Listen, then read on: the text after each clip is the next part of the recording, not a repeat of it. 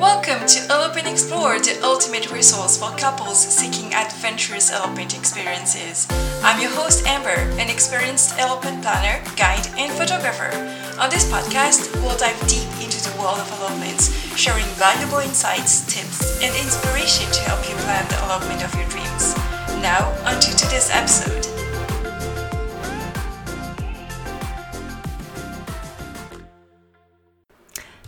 Hi everyone, and welcome to the very first episode of the Elope and Explore podcast. I'm so excited to have you here. So, on this first episode, I'm just gonna be doing an introduction to elopements, what to expect on your elopement day, and what is an elopement exactly, because this is the basics, and um, I'm gonna do some more episodes um, that get into details about all the things that I'm gonna talk about today, but like just a like a, a wide angle kind of view on what is an elopement. So yes, what is an elopement? So uh, an elopement um, was before, um, you know, in the past, it was kind of a couple um, deciding to go somewhere to get married um, secretively, so without any of their family members knowing because they forbid them to do it, or yeah, it was kind of a forbidden thing to do. But nowadays, an elopement is more of a couple who um, decides um, to do th- something for their wedding that really matters to them and kind of ditch the traditions and what their families might be thinking and really embrace what a couple is about. So an elopement go, go like takes back the um, like the, the, the aim after getting married to intimacy, adventure, and freedom. Um, it's more of a very symbolic ceremony for a wedding and not more of a traditional thing that you have to respect different things in order to fit in a certain mold. You know, elopement is really ditching out everything that the traditions had to do with and just embrace what you want for your wedding. So, because a wedding is about love and your relationship together and what you've been through and your story. So, um, you don't need nap- to choose napkin colors or like a huge ballroom. Um, you just need the two of you, and that's it. So, um, adventurous elopements in general go outside of your country or like in a very wild part of your country to really explore together. Um, it doesn't have to be on a six hours kind of hike. It can be, but it doesn't have to be. Uh, you can just embrace the beauty of nature and exchange vows surrounded by it. And that's it. So you have countries uh, that are more prone to net natural places to exchange vows, but it can be in your backyard as well. So basically, an elopement is just being together, exchanging your vows, saying things that you truly mean, and have a very um, deep and intimate ceremony. So, in general, what kind of couples elope? Um, I have different uh, profiles of couple who decide to elope with me, and one of the main questions I ask when we first meet is, "Why did you choose to do an elopement and not a big traditional wedding?" That's one of my questions, um, and what I hear a lot is that they wanted something very peaceful and stress free. Um, most of them already went through a trying to plan a big traditional wedding and uh, they were scared by the cost and what it involved and their family go through it and it was it, it became to be very very stressful for them. So uh, they just decided to ditch it all together and do something more simple and more meaningful to them so um, you also have some introverted couples who don't want to have any kind of attention on them on their elopement day because obviously it's going to be very hard to exchange vows with someone if you're like um, seen by tons of people that you don't really know because that's what happens with weddings. Who knows a hundred people? I don't. You probably don't either. So like an elopement gets back the, the, the whole ceremony part to you too as a couple. Um, I also have some couples who have some family drama going on and they really don't want to go through all that for their wedding day, so they just decide to elope. Um, also, planning a big wedding is not to everybody's taste. taste. Uh, it can be to some couples, and that's extremely fine. And I have like nothing to say about that. It's great. Um, but for some other couples, um, it brings out some stress or like the fact that you don't want to pick napkin colors and i'm back to that uh, again um, like cho- choices that don't really um, reflect who you are as a person. So uh, it is not everybody's taste to plan a wedding, and that's okay.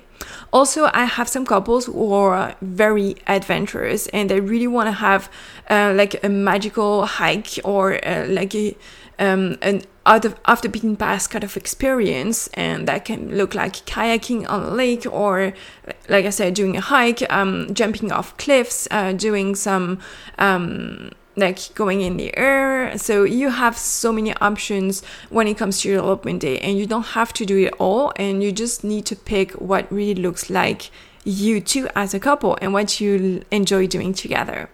So basically, like any profile of couple can elope. Um, it's not um, a set kind of thing for everybody. Um, it's very different profiles. I also have couples contacting me because they want a stress-free experience and a hands-off experience. Also, like they don't, they want somebody to take care of everything for them, and I'm here for that because I'm gonna plan the thing. I'm gonna plan the honeymoon as well. I'm gonna book hotels and vendors, and so um, like doctors for instance don't have that kind of time to go through all this so i'm happy to do it as well so that is what is an elopement and who elopes in general.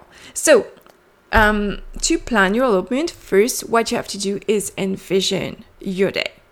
So, to envision your day, you have to think about the activities that you want to do, if you want some guests or not, and what what type of accommodation you want to have, and if you want it to be your legal wedding.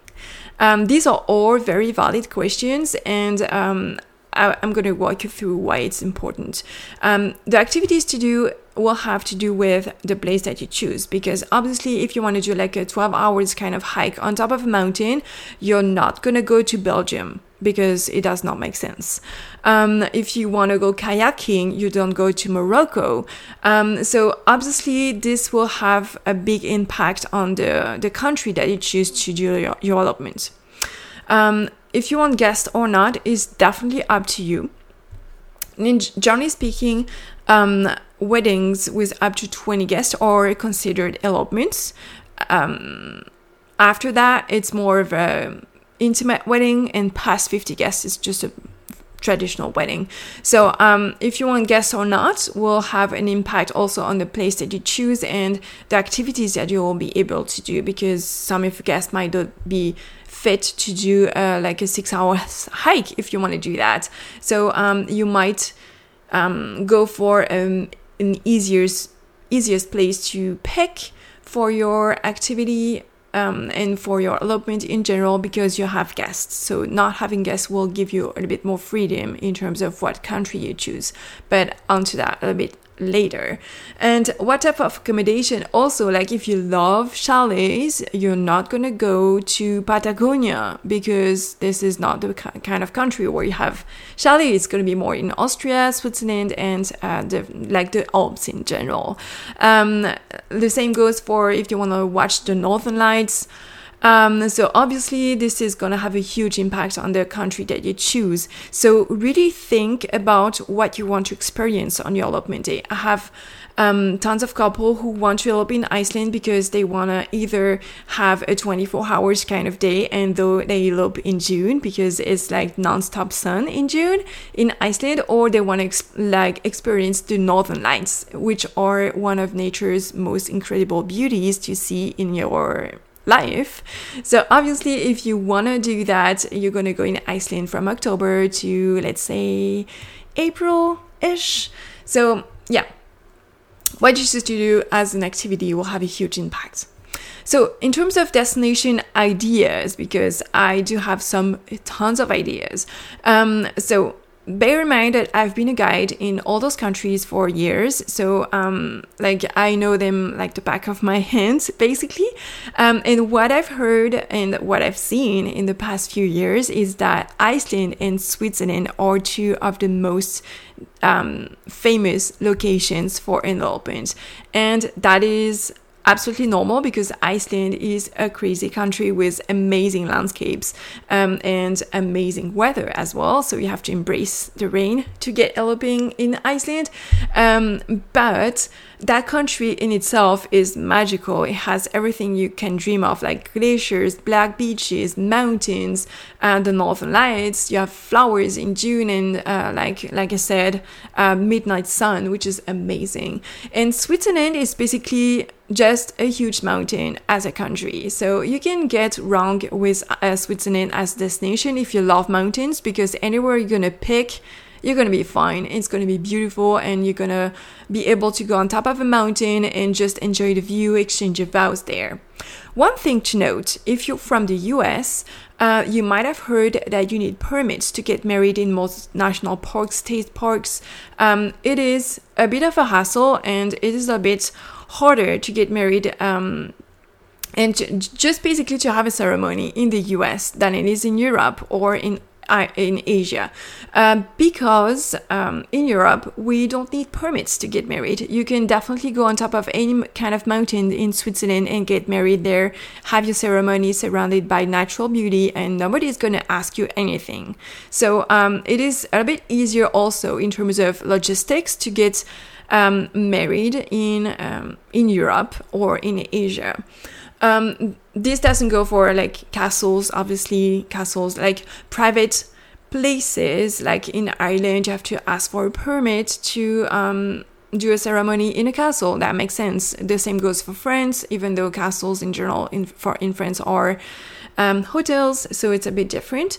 Um, so yeah, so these are like two of the main destinations, Iceland and Switzerland. If you really want to go off the beaten path, I have so many options and my top three are Japan, the Java Island, and Patagonia. So um, if you don't know what those locations are, I mean, I'm sure you know what Japan is, but uh, Java Island and Patagonia, I really, really want you to look into them because they are amazing locations to exchange your vows in general and to explore after that, have a honeymoon there. Um, in general, you have to pick a location that really resonates with your love story. Um, so don't go with uh, Switzerland if you've never ever explored a mountain together and you actually love the Japanese kind of uh, culture. Obviously, pick something that really speaks to your soul and to your couple. Um, so, in terms of what you need to do um, before your elopement, I would say picking vendors is one of the most important part as well, um, because obviously you can just go on top of mountain. Obviously, do your research before. I'm gonna explain you that in a whole different episode, but um, you can definitely go on top of mountain in Switzerland and exchange vows, but um, you might want to have a hair and makeup artist, for instance, if you want someone to do your hair and makeup. Um, you definitely want to have a photographer, and I'm like, I'm pro photographer kind of person because I'm a photographer myself, and I know that to tell the story of the day, you will need a professional photographer. Um, so this is definitely something I would strongly recommend that you have because you only have one wedding day, especially if you're abroad and in a beautiful landscape, you want to have a professional photographer who does weddings and especially elopements as a living. Like if that person photographs cars very well, it might not work for your wedding. Um, and so hair makeup artist um, and flowers. Flowers are like I'm not talking arch flowers. I'm Mm, really not pro arch flowers when you're surrounded by natural beauty. It's just a bit overkill in my opinion. Um, but uh, flowers like a nice bouquet is a really really nice touch to your elopement. Um, so you can choose to have dried flowers and they can be shipped directly to your hotel or you can travel with them or you can go to a local shop and do your bouquet the day of your elopement. That's a fun activity to do as well. Or you can just pick a local florist and order a bouquet in advance and have it delivered to your hotel the day of your elopement or going to pick it up um, on your elopement day as well. So um, a bouquet, a boutonniere is something that you might want to have. So a flower, um, like flower shop at florist is something that you might want to uh, look into. And um, the last thing I get asked a lot about is a celebrant or an officiant. So, um, if you want to do a legal wedding, which is possible in some countries, but definitely not all of them, like you can't legally get married in France, for instance, if you're not a French resident, and the same goes for Switzerland. Um, so if that's the case and you do a more symbolic ceremony, you don't need a celebrant. You might want to have a celebrant, and that's absolutely fine, but you don't need one. If you choose to do um, a legal wedding, then you'll definitely like need a celebrant because um, obviously. Um, but like I said, this is obviously very not mandatory. so um, you don't have to have a celebrant to do an elopement. You can definitely do a ceremony on your own.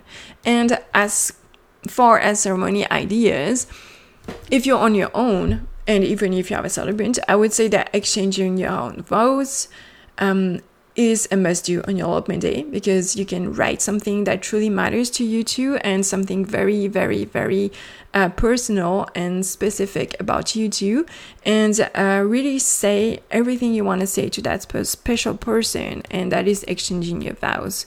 Um, you can also lit a candle if you want, and um, you know you you take basically you take three candles. You light like you have both of you have one candle and you lit them both and then with those flames you light a third candle and that's gonna be like your couple's candle. Um, and you can also plant a tree. So um, this is something that you have to to obviously look into but for instance um, if the location that you pick has um, an oak forest, you can definitely pick an acorn and plant it together to grow into that forest. It definitely makes sense. So planting a tree also is great. Um, so in terms of making it legal so if you want to have a celebrant um, bear in mind like i said that some countries don't allow you to have a legal ceremony if you don't have a legal residence there uh, which is the case for actually most european countries. Some others like um, iceland um, the uk in general it's it's definitely feasible.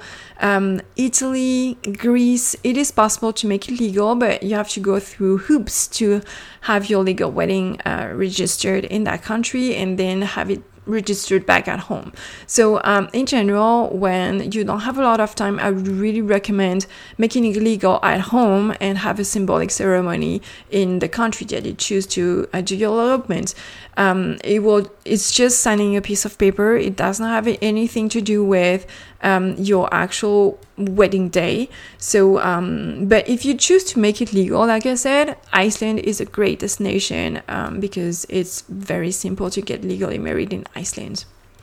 You do have some other options. It's just on top of my head, Iceland comes first. Um, you might want to also to think about uh, your guests and uh, if you choose to do an elopement solo um, and or not or have guests. So eloping solo will give you the most freedom possible, obviously because you can do exactly what you want on your elopement day. Uh, you can choose to do um, like a couples activity, visit a vineyard if you want to do that, or uh, do a kayaking thing, or do a diving experience, uh, go with the manta rays, uh, go pet a whale, I don't know, do whatever you want, which might not be possible to do with guests. And uh, also, eloping solo will give you um, the, the feeling of it being a true adventure. So um, it will just be the two of you, and you can hike together. You can do whatever you want together. It will be also highly intimate because when you exchange vows, it's just going to be the two of you. Nobody else is going to hear what you say to each other. So that's going to be extremely personal and uh, specific to you two. Um, also, one thing to to take into account when you have guests is that it might be a bit difficult to coordinate everybody's travel, um, especially obviously when you when you choose to do an elopement in a foreign country. So um, because you might want to do um, a ceremony on top of a mountain, um, you might have to like I don't know book um, cars for your guests to get there or like some other kind of transportation to get to your actual ceremony location and that might be a bit of a hassle obviously if you have a planner like me i can definitely help you with that but um, it is something that you might want to take into account as well um, but also, some of your closest family members might want to be there, or you might want to have a friend, or I've seen couples have friends officiate their wedding as well. So that is uh, definitely feasible. So you might want to have guests as well. And like, um, no answer is the right answer. It's definitely you that chooses what you want to have on your elopement day, guest or no guest. Um, one thing to note about elopements, and especially adventurous elopements, is that you have to embrace nature and the elements on your elopement day. Um, I've had a ton of couples asking me, What if it rains? And I'm like, Well, what if it rains? and then, well, we just embrace it. Um, obviously, if you if we can um, walk around the itinerary that we created together a little bit and um, make it that way or on your ceremony location when it's not raining. If it's not raining on that day, like from 2 to 4 p.m., let's say, um, obviously we're going to do that. Um, but sometimes it's not really possible. I've had elopements once again uh, in Iceland um, where the weather was not on our side, and it was absolutely fine because it made for the most magical, incredible photos. So um, obviously it was raining on our faces, and um, that's what you get for eloping in Iceland, I guess, because you can't really choose um, what the weather is going to be like, and in the weather in Iceland especially is something to bear in mind when you plan your elopement because you do have some uh, yellow, orange, and red day alerts. Um, so this is something to take into account for for Iceland in general, but it, it's more of a kind of fall and winter thing. But it can also happen in the summer, and rain definitely is part of your day. It's the same with um, Ireland and Scotland and pretty much like Norway, all the northern destinations that are very green in general, obviously, and have tons of waterfalls. Um, well, it might rain on your elopement day. So I would say really embrace it. And um, to be honest, um, when couples really embraced the weather, it made for amazing amazing photos, like I said, because um, clouds are amazing. They move fast as well, and they make for very dramatic and beautiful landscapes. So um, don't be scared of the rain. It's going to be your best friend on your elopement day. Um, also, what is great, and I'm going to end up with that, is that you can extend the magic with a honeymoon when you do, when you do an elopement. Um, it is absolutely great um, because you're going to be in a foreign country that sometimes you've never been to before, um, which is the case for most of my couples. They decide to um, do an elopement in a very new country that they haven't been to before because they want it to be a new adventure for them too. Um, you can definitely extend the magic with a honeymoon, and a honeymoon um, will give you a ton of freedom to explore around and really discover that country. And um, whether you decide to go with a seven day package or a 12 hours or 8 hours package, you can explore together and discover that country and do things that you really, really want to do in that country. And um, that's what's great with elopements is that. Um, especially if you're not in your backyard you can definitely go out out the beaten path and really explore that country so that's it for that that episode, it was kind of an introduction, like I said, to elopements. Um, I'm gonna go deeper in the next episodes um, about, like, I'm gonna really talk about different things. Um, so you might uh, want to get tuned uh, into those ep- new episodes. And um, in the meantime, I wish you a magical day.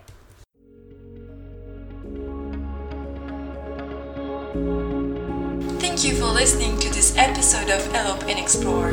I hope you found the tips and advice helpful in shaping your own adventurous elopement journey. Remember, your love story is unique and your elopement should be a reflection of that.